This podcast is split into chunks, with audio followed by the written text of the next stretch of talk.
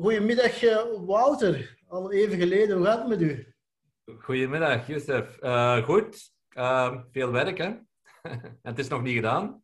Kan, kan ik geloven. Het blijft een spannend jaar voor alles en iedereen. Maar uh, voor, voor uw uh, mensen met uw professionele achtergrond, denk ik, uh, is het, durf ik het zeggen, toch, toch wel een, een hoogmis in uw carrière? In de zin van, de omstandigheden zijn niet zo ideaal natuurlijk, maar langs de andere kant is dat waar je al decennia mee bezig bent.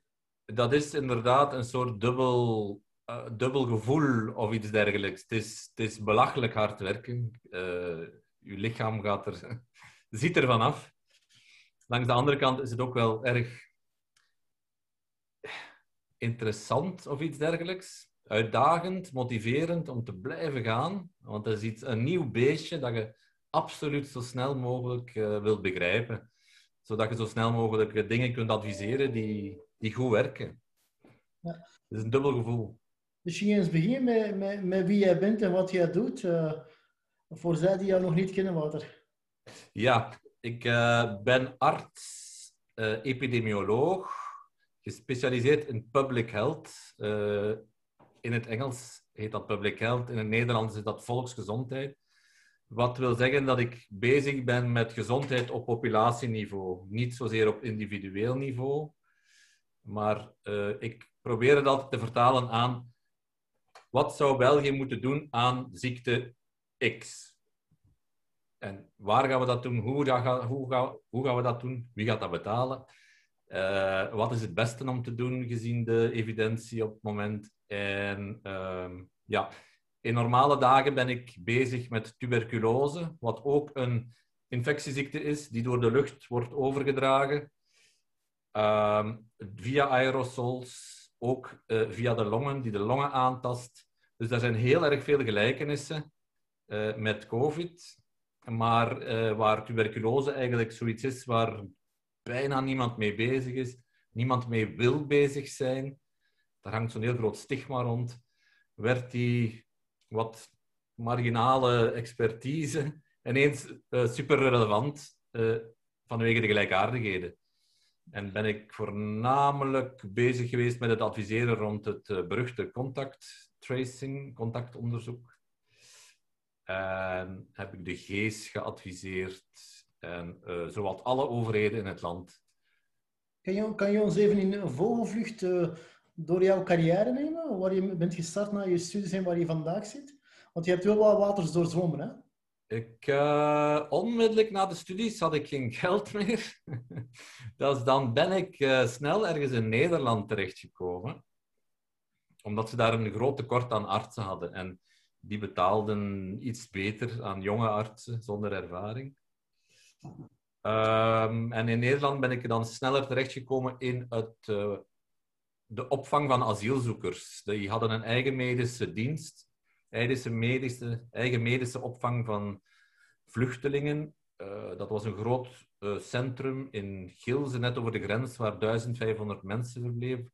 Dat was in de tijd meer van de uh, Balkanoorlogen, et cetera. Um, dan, daar heb ik drie jaar gewerkt. Dan ben ik terechtgekomen bij uh, de Universiteit van Gent, waar ik gewerkt heb voor professor Marleen Temmerman rond HIV, eh, wat een andere pandemie is en een infectieziekte ook weer.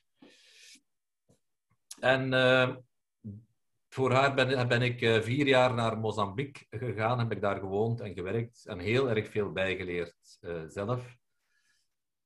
daar was ook wat ebola-werk, kwam daarbij kijken. Um, dan ben ik terug naar België gekomen en na een jaartje en half ongeveer voor een eh, CLB gewerkt hebben in Antwerpen, het stedelijk CLB Antwerpen, met de echte Antwerpse scholen.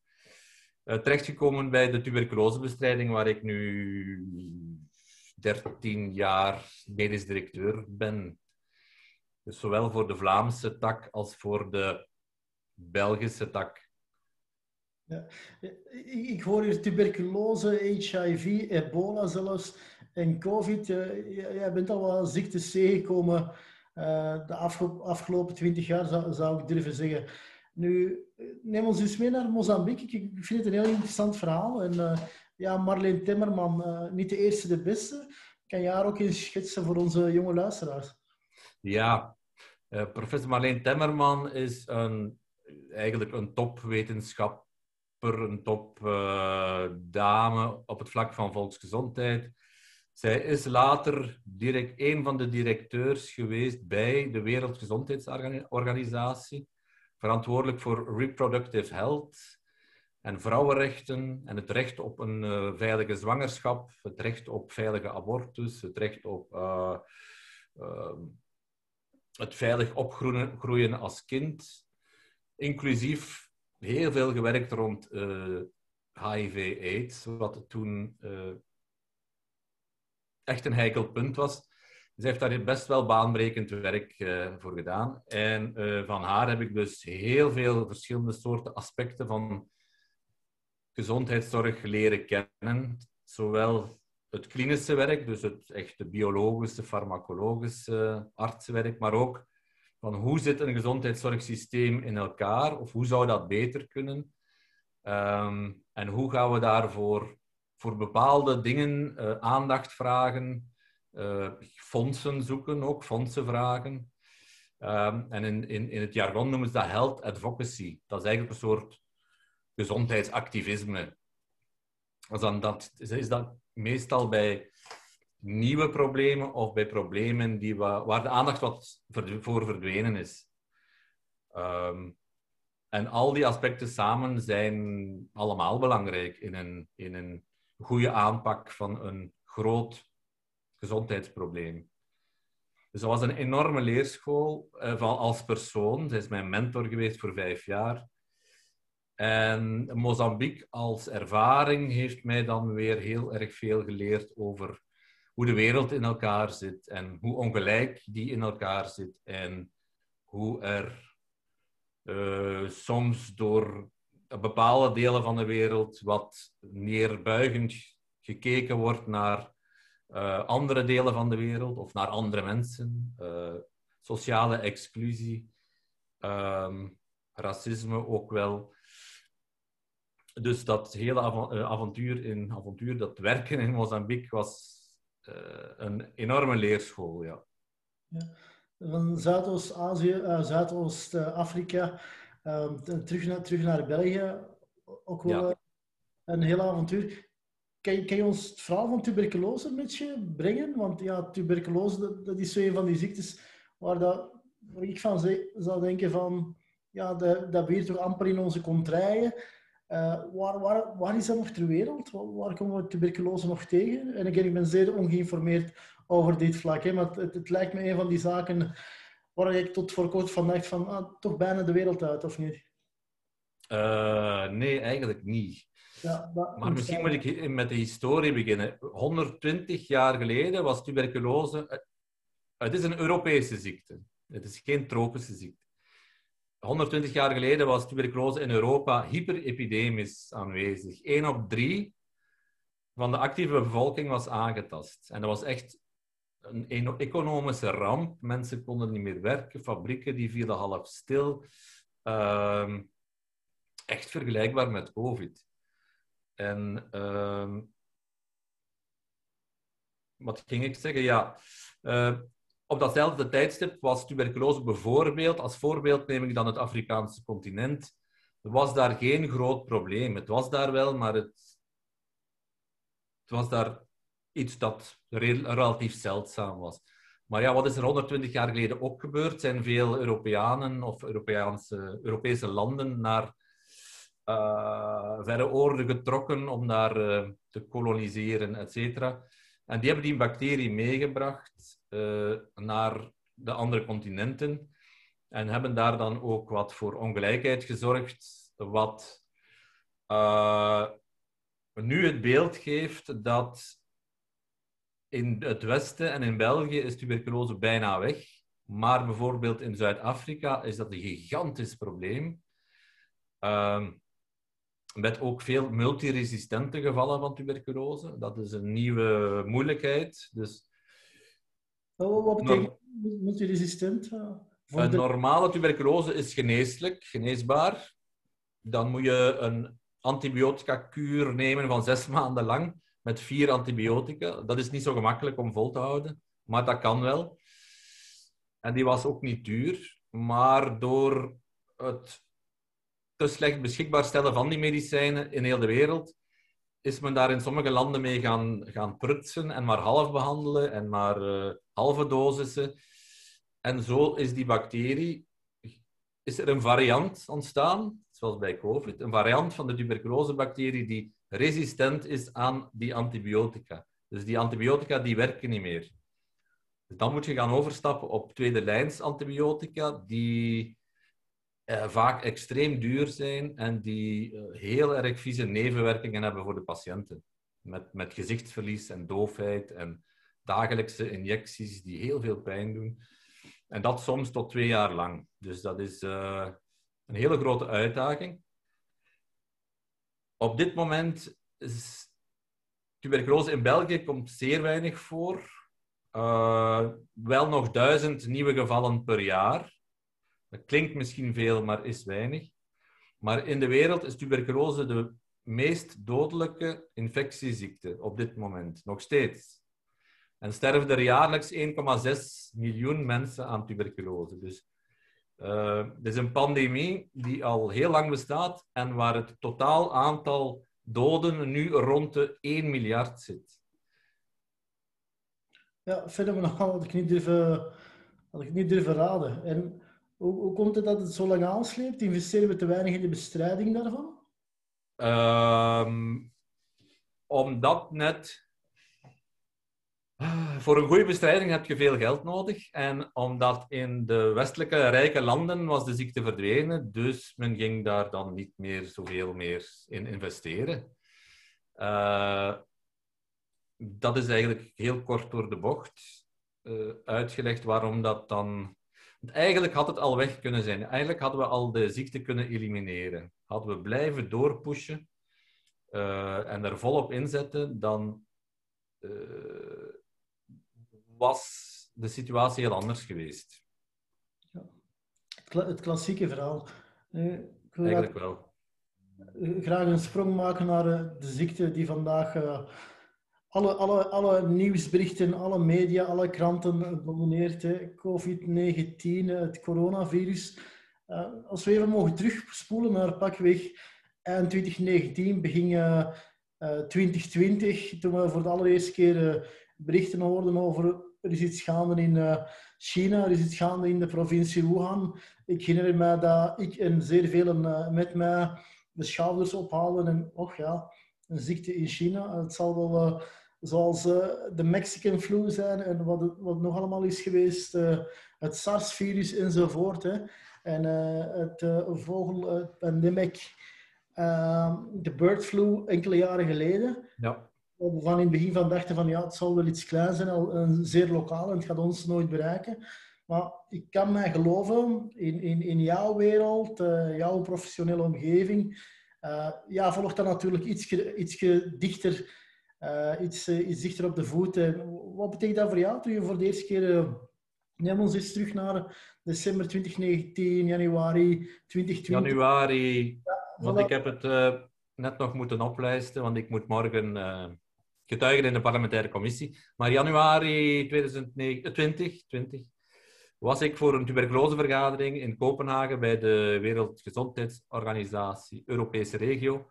En daar hoorden wij daar was toch al wel wat uh, zenuwachtigheid over die nieuwe ziekte in China. En toen heb ik eigenlijk onmiddellijk even gemaild uh, naar België, uh, naar een paar mensen die niet meer weten over virussen dan ik. Want tuberculose is een bacterie en COVID is een virus. Dat is een verschil. Ja, dat je uitleggen, want ik geloof dat de meeste mensen niet, niet meteen mee zullen zijn. Ik ook niet van, wat is dat verschil? Ehm, je kunt een hele lange uitleg geven, maar de korte uitleg is dat het zijn andere soorten uh, ziektemakende kiemen. En over het algemeen tegen virussen hebben we heel weinig werkende medicijnen. En tegen een griep bestaat nog steeds niet echt een werkend medicijn. Je moet dat gewoon uitzieken. Tegen HIV bestaat ook nog niet echt iets dat u volledig geneest. Terwijl tegen bacteriën hebben we meestal wel nog antibiotica. Antibiotica die goed werken. En als je die goed inneemt, dan zijn al die bacteriën dood en weg. Dat is het simpele verschil. Uh, maar in januari hoorde ik daar wat zenuwachtigheid. Uh, in Kopenhagen heb ik eh, gemaild en gevraagd of, of men daar hier in België ook al mee bezig is. En dat was zo, dus ik was daar dan wel door gerustgesteld. Op dat moment. Ehm, en toen inderdaad was er al snel het kijken naar, uh, naar reizende skiers, daar waren vraagstukken over. Daar, maar ja, het virus was eigenlijk in Europa nog niet echt uh, bekend aanwezig. Het was er wel, maar we zagen het gewoon niet. Weten we nu, hè? dat wisten we toen niet. En ergens eind februari hebben wij als vereniging we hebben ook een, team van 17 verpleegkundigen die in gratis gezondheidscentra werken. We hebben proactief onze hulp aangeboden aan het agentschap Zorg en Gezondheid, gezondheid, dat nu iedereen kent, om hun te ondersteunen in de COVID-werkzaamheden. En hebben wij gewoon een deel van hun werk rond andere infectieziekten overgenomen, zodat zij zich vol op COVID konden, konden uh, richten. Dat was eigenlijk begin, het begin van de, vanuit mijn ogen het begin van de, van de epidemie. Ik was misschien te snel gerustgesteld dat iemand met meer verstand dan mij ermee bezig was. Dat zou kunnen. Maar ja. En, welke machinerie treedt dan in gang? Eenmaal uh, terug naar uh, eind februari, uh, begin maart, waar het plots hier ook begint de dagen van het virus sluipt Europa binnen via Italië, via de mensen die op skivakantie zijn gaan ook tot in onze contraien. Welke machinerie wordt er dan in gang gezet? Eh, en dan probeer ja, door onze zes staatsmisvormingen, zoals ik ze noem, is dat dan een heel ingewikkelde machinerie. En dat zorgt echt voor vertraging en voor niet altijd de beste oplossingen. Um, want je hebt het federaal niveau uiteraard, uh, wat de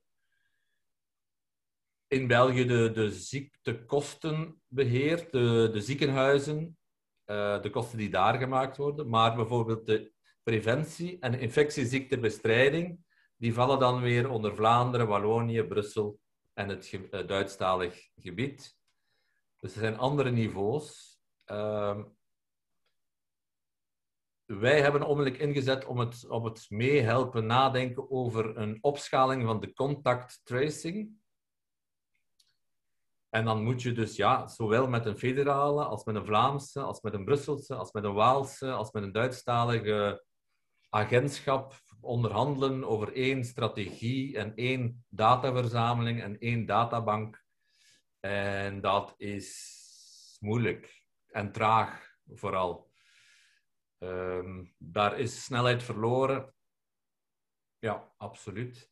Um, wat is de grootste fout die we gemaakt hebben bij het begin van de crisis? Dat, er, dat achteraf is dat moeilijk, is dat altijd gemakkelijk te zeggen. Je zou kunnen zeggen dat we de Italië-skiers in quarantaine hadden moeten zetten. Langs de andere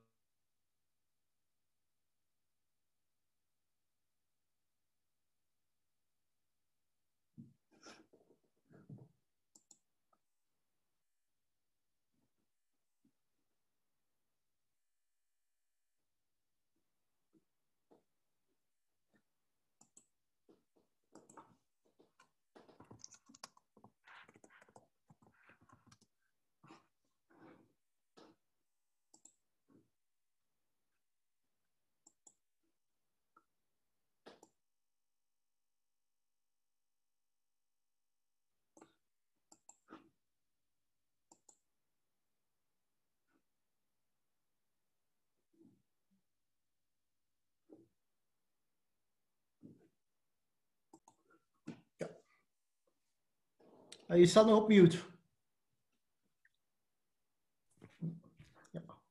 Achteraf bekeken zou je kunnen zeggen, we hadden bijvoorbeeld die Italië-skiers kunnen in quarantaine laten gaan na terugkeer. Maar hadden we dat gedaan, dan was het virus wel via een andere route binnengekomen, of carnavalvierders in Duitsland, in Nederland, of Franse grens. Ehm, ik denk niet dat we daar heel veel verkeerd gedaan hebben. Uh, de wereld, wij, waren ook nog helemaal niet klaar voor uh, grote maatregelen. Dat zou op dat moment niet geaccepteerd zijn, niet, niet geïmplementeerd hebben kunnen worden. Uh, uh, even denken, ja, het, het, het, hele verhaal van de voorraad aan maskers, daar weet ik eigenlijk helemaal of heel weinig over, dus daar kan ik weinig over zeggen. Dat is niet goed verlopen, dat is blijkt nu. Dat is inderdaad zo. Uh, de, wat mij wel verraste was dat men plots, vooral rond de contact tracing, was er een groep bezig uh, om daaraan te werken, maar in die groep zat niemand die dat al ooit gedaan had. En daar was het idee dat men dat volledig ging kunnen oplossen door een, een app en door technologie. Terwijl dat toch iets uh, meer nodig heeft dan dat alleen. Dat dat meer mensenwerk is dan computerwerk. En daar hebben we wat tijd verloren. Ja, we hebben jou gezien in de Pano-reportage op, op de VRT. Contact tracing, kan je dat ook eens uitleggen aan ons? Want ja, het is een woord dat we vaak horen vallen, maar niet ja.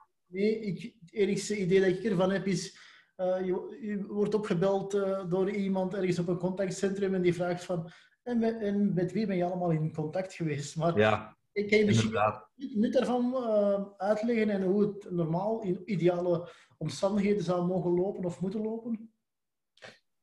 In ideale omstandigheden, ja. Uh, als je besmet bent met uh, tuberculose of COVID, dan ben je zelf ook uh, besmettelijk voor anderen. Dus wat we dan proberen is u te vragen om uh, de personen met wie je in een, in een, bepaalde periode in contact bent geweest, of wij die anoniem mogen contacteren, om aan hen ook te vragen om in quarantaine te blijven. Zodat het virus niet nog verder springt van u op uw contact, op het contact van die contact en op het contact van het contact van het contact van die contact. Uh, om die transmissie te doorbreken, letterlijk. Om die draadjes door te knippen tussen de verschillende personen. Nu, dat is, een heel in, dat is eigenlijk een heel ingrijpende vraag. Dat is, het grijpt in op uw privacy. En voor tuberculose doen we dat liefst eh, face-to-face. -face. In een persoonlijk gesprek dat een uur kan duren. Uh, dat is ook allemaal niet verplicht. Maar we gebruiken bepaalde gesprekstechnieken motivationele gesprekstechnieken om uh, zo goed als mogelijk medewerking te, te verkrijgen. En dat lukt meestal wel. Uh, je moet, je moet eerst een vertrouwensband kunnen opkweken. Uh, opkweken. Een vertrouwensband kunnen, kunnen creëren. Uh, en dat gaat natuurlijk veel gemakkelijker in een persoonlijk gesprek dan aan de telefoon. Uh, maar de schaal van COVID, de aantallen zijn zo groot dat je dat niet allemaal kunt in een persoonlijk gesprek. Dus moest dat, uh, ja, moest dat wel via een telefoontje. Maar ook zo'n telefoontje kan je op verschillende manieren oppakken. Hè? Dat, je kunt dat heel snel doen, zoals een, iemand die een Proximus-abonnement probeert te verkopen. Of je kunt dat heel meelevend doen en empathisch. Uh, en daar heel veel tijd voor nemen om zo ook ook telefonisch een soort vertrouwen toch te kweken, zodat mensen durven zeggen met wie ze contact hebben gehad.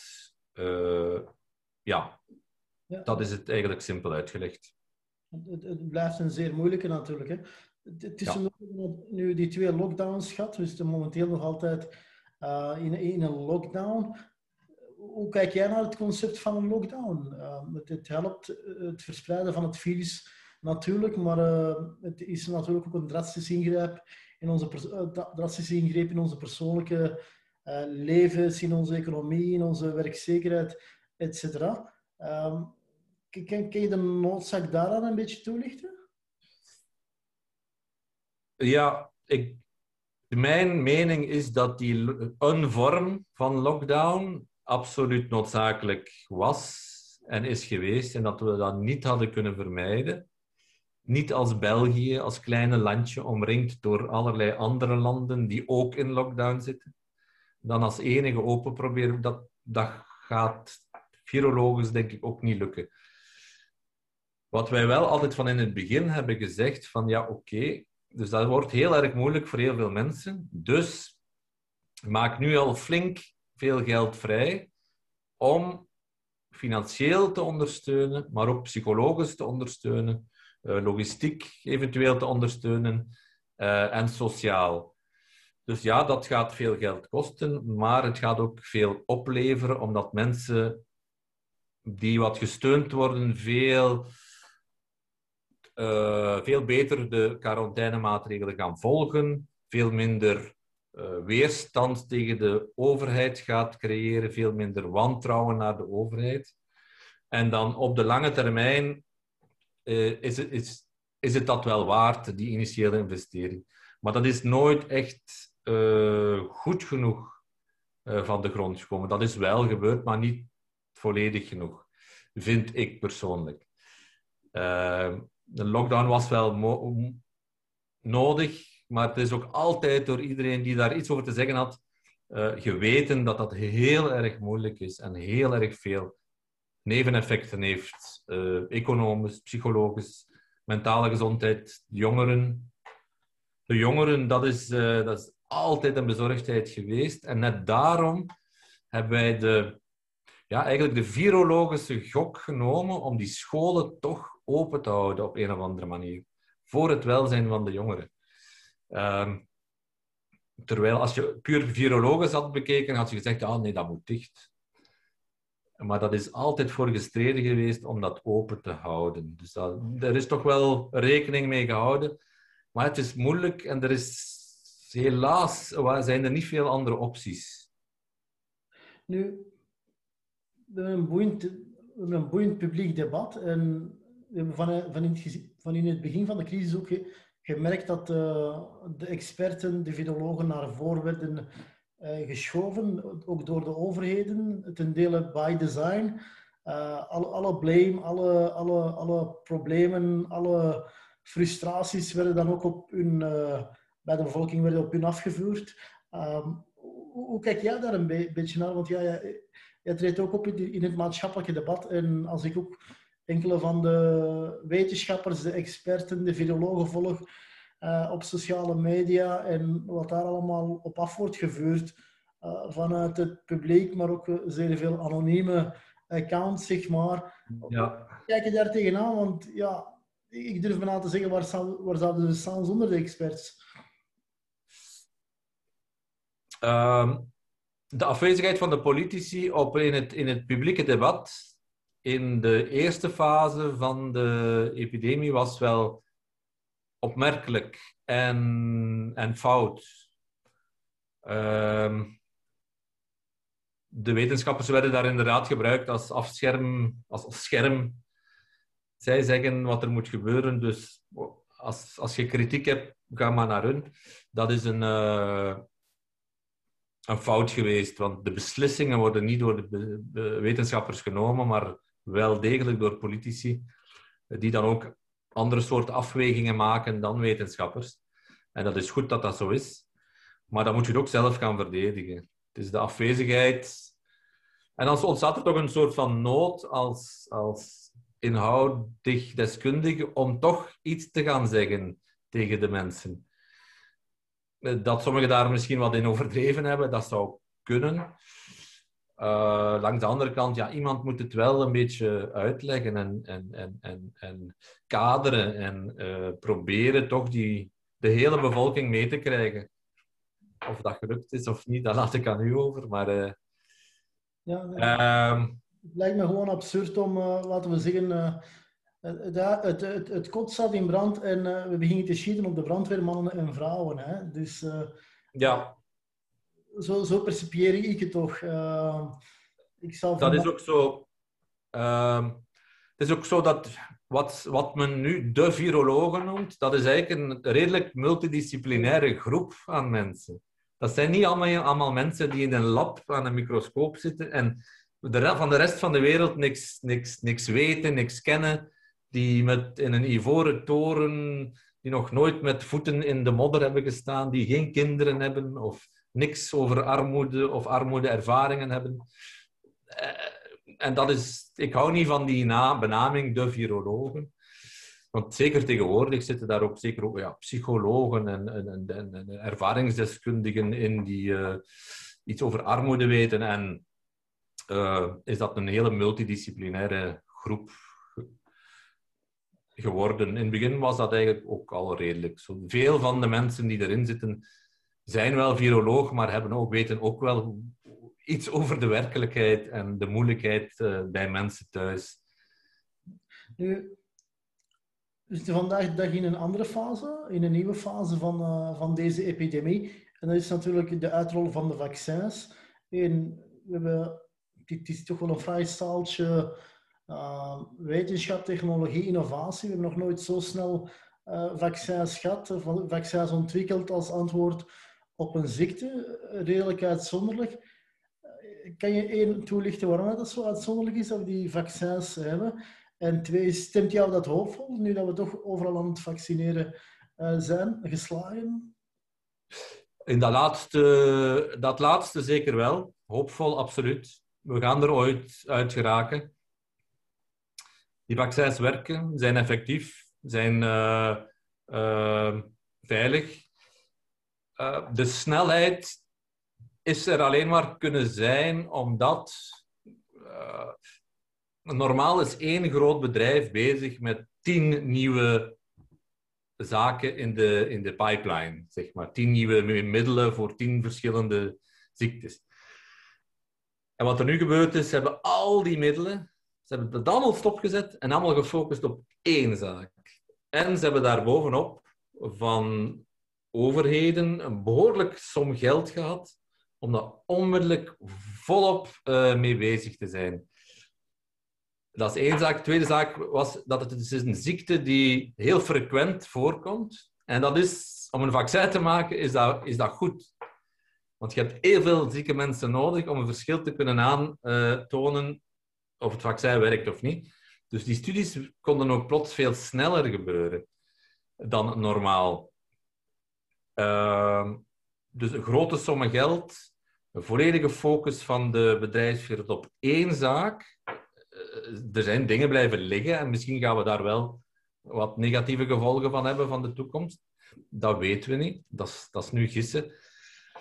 Um, en het feit dat de review, zeg maar, de controle van de studies door de farmaceutische industrie, werd eigenlijk al gelijktijdig gedaan terwijl ze nog aan het lopen waren. Dus je hebt altijd maar elke dag data die binnenkomt. Je kunt die normaal, een farmaceutische firma doet de studie, kijkt daar nog eens goed naar, schrijft daar rustig uit, kijkt daar nog eens naar en dan dient hij dat in bij de controleinstanties. Hier is dat zo gelijktijdig gebeurd, elke dag nieuwe data, zowel bekeken door de, in, door de farmaceuten, maar ook onafhankelijk en goed door de controlerende wetenschappers. En dat is iets dat ook heel veel snelheid heeft gewonnen. Uh, er is gebruik vaak gemaakt van technieken, technologie, die toch wel al die niet zo, zo heel nieuw was. Dus dat mRNA-techniek gebruikte men al voor andere soorten behandelingen, kankerbehandelingen bijvoorbeeld. Dat bestond toch al twintig jaar. Zo nieuw is. En kon men eigenlijk maken van, uh, noem het machines, bestaande machines, om daar iets nieuws mee te doen. En die verschillende factoren samen hebben ervoor gezorgd dat dat binnen een jaar uh, fantastische gezamenlijke inspanningen, gezamenlijke resultaten, dat is echt een, een wereld achievement. Ja, niet zo met rechte reden trots op te zijn. Nu, ik heb nog twee, twee vragen over ja, wat je hebt gezien het afgelopen jaar is hoe lang dat het, de crisis aan, aanhield en hoe meer mensen gefrustreerd raken en tegelijkertijd hoe meer allerlei absurde conspiracy theories de ether werden ingestuurd. Hè. Um, hoe kijk jij daarnaar? En twee, bemoeilijkt dat jullie werk? Want ja, wetenschap dat in, in midden, in het heet van de crisis wordt in vraag gesteld, lijkt me niet zo aangenaam werken. Um, ik, zelf kan ik daar wel redelijk goed mee om. Het bemoeilijkt, ja. Maar ik, het is redelijk normaal dat mensen vragen hebben bij iets dat zo nieuw is en dat zo snel ontwikkeld is. Um, en dan moet je dat gewoon goed uitleggen, waarom dat, dat zo snel is kunnen gebeuren. En ook dat er geen enkele... Uh, de hoekjes, hoe zeg de kantjes zijn er niet afgereden. De controle is eigenlijk waarschijnlijk nog beter geweest dan bij andere producten. Net omdat er zoveel mensen zaten mee te kijken. Uh, vaccinstudies van een paar duizend mensen en deze zijn gebeurd al bij 40.000 mensen. Uh, dat is een veel groter sample size, dus die, die sterkte van dat bewijs van effectiviteit en veiligheid is veel groter. Uh, die zaken moet je gewoon duidelijk uitleggen en blijven herhalen. Ik ben vorige week gevaccineerd geweest zelf. Ik heb nog geen 5G ontvangst. Uh, dat is een grapje, maar ook daar zijn veel uh, um, verhalen, ongelooflijke verhalen die de ronde doen, alsof het een virus is dat is uitgevonden in China om... Waarom? Ja, om hun eigen economie kapot te Ik weet het niet waarom, maar uh, dat, dat, is, dat, was, dat, was, geen goede strategie als dat het uh, doel was. Um, en dat de vaccinaties dan door Bill Gates uh, zouden ontwikkeld zijn om ons eh, te beïnvloeden. Dat is niet waar, uiteraard. Uh, het is wel waar dat Bill Gates ook wel wat aandelen heeft in, zijn, in, in verschillende farmaceutische firma's. Dus die zal daar ook wel ergens iets aan verdienen. Ja, dat is dan weer wel waar. Maar dat is niet, niet de reden waarom hij. Uh, dat, dat, dat is geen. Uh, argument om te zeggen dat hij de wereld wil gaan uh, controleren. Zo werkt het niet. Er staan echt veel te veel mensen mee te kijken of dat, dat zou kunnen mogelijk zijn. Kijk, kan je ons het belang van de vaccins uitleggen? Waarom zijn die vaccins zo belangrijk? Uh, en waarom is het eigenlijk belangrijk dat we zoveel mogelijk mensen een vaccin laten zetten het komende jaar? Ja. ja, we hebben nog geen medicijnen tegen COVID. Dus we hebben nog niks dat je kunt nemen dat je geneest van COVID. Moesten we dat hebben, dat zou een andere zaak zijn. Er sterven toch best wel veel mensen aan COVID. Het is niet, absoluut niet vergelijkbaar met een gewoon griepje. De oversterfte is behoorlijk groot. Het is waar dat dat uh, meestal in de, jongere, in de oudere generaties is, alhoewel er nu lijkt een trend te zijn naar toch wat mensen tussen de 50, 60 met overgewicht, die een goed gezapig leven hebben gehad, goed eten, goed drinken. Maar ja, dat, zijn best, dat is een best een grote groep uh, heel actieve mensen die heel productief bijdragen aan, aan de maatschappij. Dus als we die allemaal gaan laten ziek vallen uh, en eventueel overlijden, is dat ook niet goed voor onze economie. Nu, dus de eerste reden van vaccineren is het beperken van het aantal mensen dat sterft en het beperken van het aantal mensen dat zo ziek wordt dat ze naar een ziekenhuis worden, uh, moeten. Want als dat er zoveel, te veel worden, dan wordt ons ziekenhuissysteem overbelast. En gaat er nog niemand anders kunnen behandeld worden die een hartaanval heeft, die uh, een auto-ongeval heeft en die dringend hulp nodig heeft. En dat wordt wel eens onderschat. Uh, dat die klassieke zorg of de reguliere zorg stopgezet moet worden, dat is eigenlijk een hele grote, bijna een ramp. Eh, want we hebben al die ziekenhuizen en al die artsen nodig, dagelijks, gewoon maar om, om onze samenleving uh, gezond gecontroleerd te houden. En nu moeten we hetzelfde doen met hetzelfde aantal mensen, maar komt er een enorme piek aan uh, nieuwe zieke mensen bovenop. Um, dat is een belangrijke reden om te vaccineren. En daarna is het zo dat ook we willen ook het virus eigenlijk elimineren. We willen dat zoveel mogelijk weg uit onze bevolking. En dan moeten we ook uh, jongere mensen die van het virus zelf niet zo ziek worden, meestal, uh, gaan vaccineren. Die mensen worden niet ziek, maar die kunnen het wel doorgeven aan anderen. En je weet dat niet. Je wordt zelf niet ziek. Je voelt daar niks van, maar je kunt het wel doorgeven en nog eens doorgeven. En dan komt het uiteindelijk toch bij iemand terecht die wat minder sterk is en daar toch van zal overlijden. Dus om dat, die viruscirculatie zo klein mogelijk te houden, willen we zoveel mogelijk mensen vaccineren. Omdat je zo ook niet alleen jezelf beschermt, maar ook iedereen om je heen.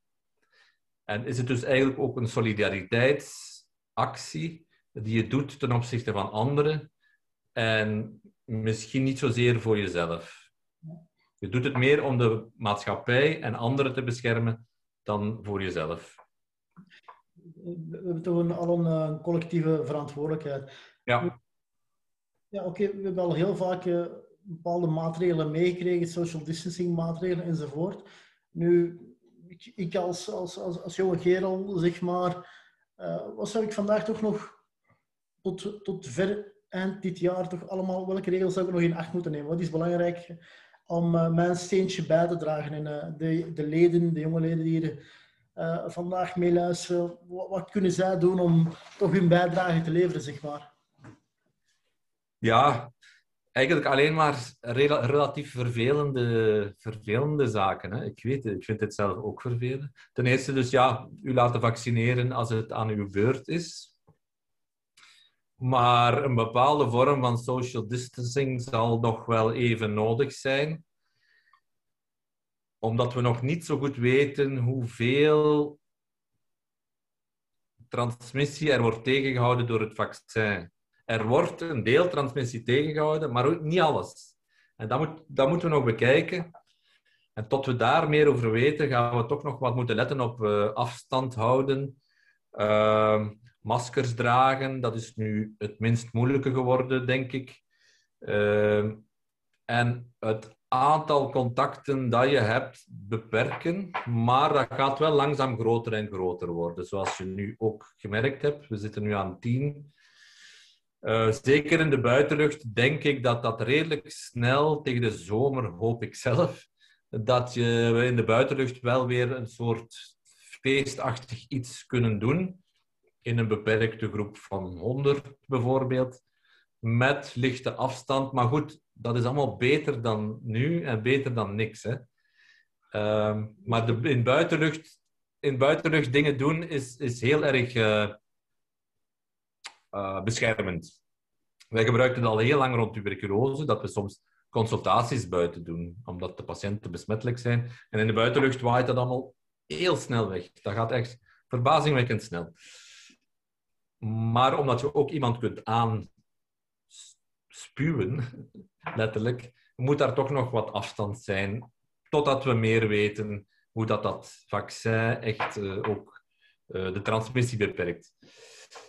Um, maskers toch dragen, afstand bewaren. Ik hoop dat de contact, sociale contacten snel weer uh, mogen uh, vermeerderen of intens intensiever worden.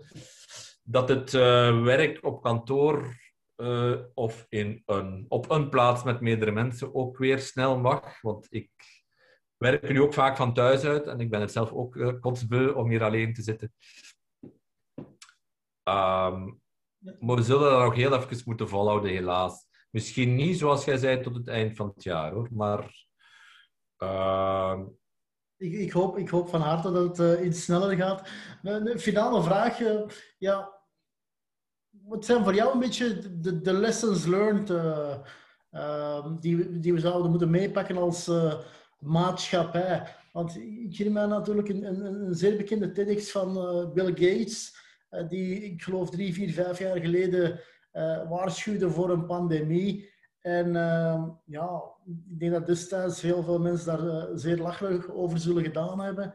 Ehm, je, je, ziet wel die onderinvestering hè, in wetenschap, in, in onderzoek, in al deze domeinen al, al, jarenlang aanslepen. Wat, wat denk je dat de lessons learned zullen zijn uit deze fenomenale crisis die de wereld op haar knieën heeft gebracht? Gaan we één, experten terug serieus nemen? Gaan we wetenschap terug, valoriseren? Gaan we investeren in uh, gezondheidszorg? Hoe, zie je dat? Een, een van de belangrijkste lessons learned, alhoewel learned, dat was is een lesson die we al kenden voor COVID is dat er inderdaad uh, serieus meer moet geïnvesteerd worden in uh, preventieve geneeskunde. En in België valt daar infectieziektebestrijding valt daaronder. Maar dat houdt ook in gezond blijven leven, uh, de preventie van obesitas, overgewicht, de preventie van cardio, van hart-vaatziekten. En het cynische is dat wij daar met, een, met de sector en met een indrukwekkende lijst aan co-ondertekenaars in oktober 2019 nog een oproep voor hebben gedaan. Van eigenlijk zou er 1 miljard moeten geïnvesteerd worden in preventie om dat op een behoorlijk niveau te krijgen.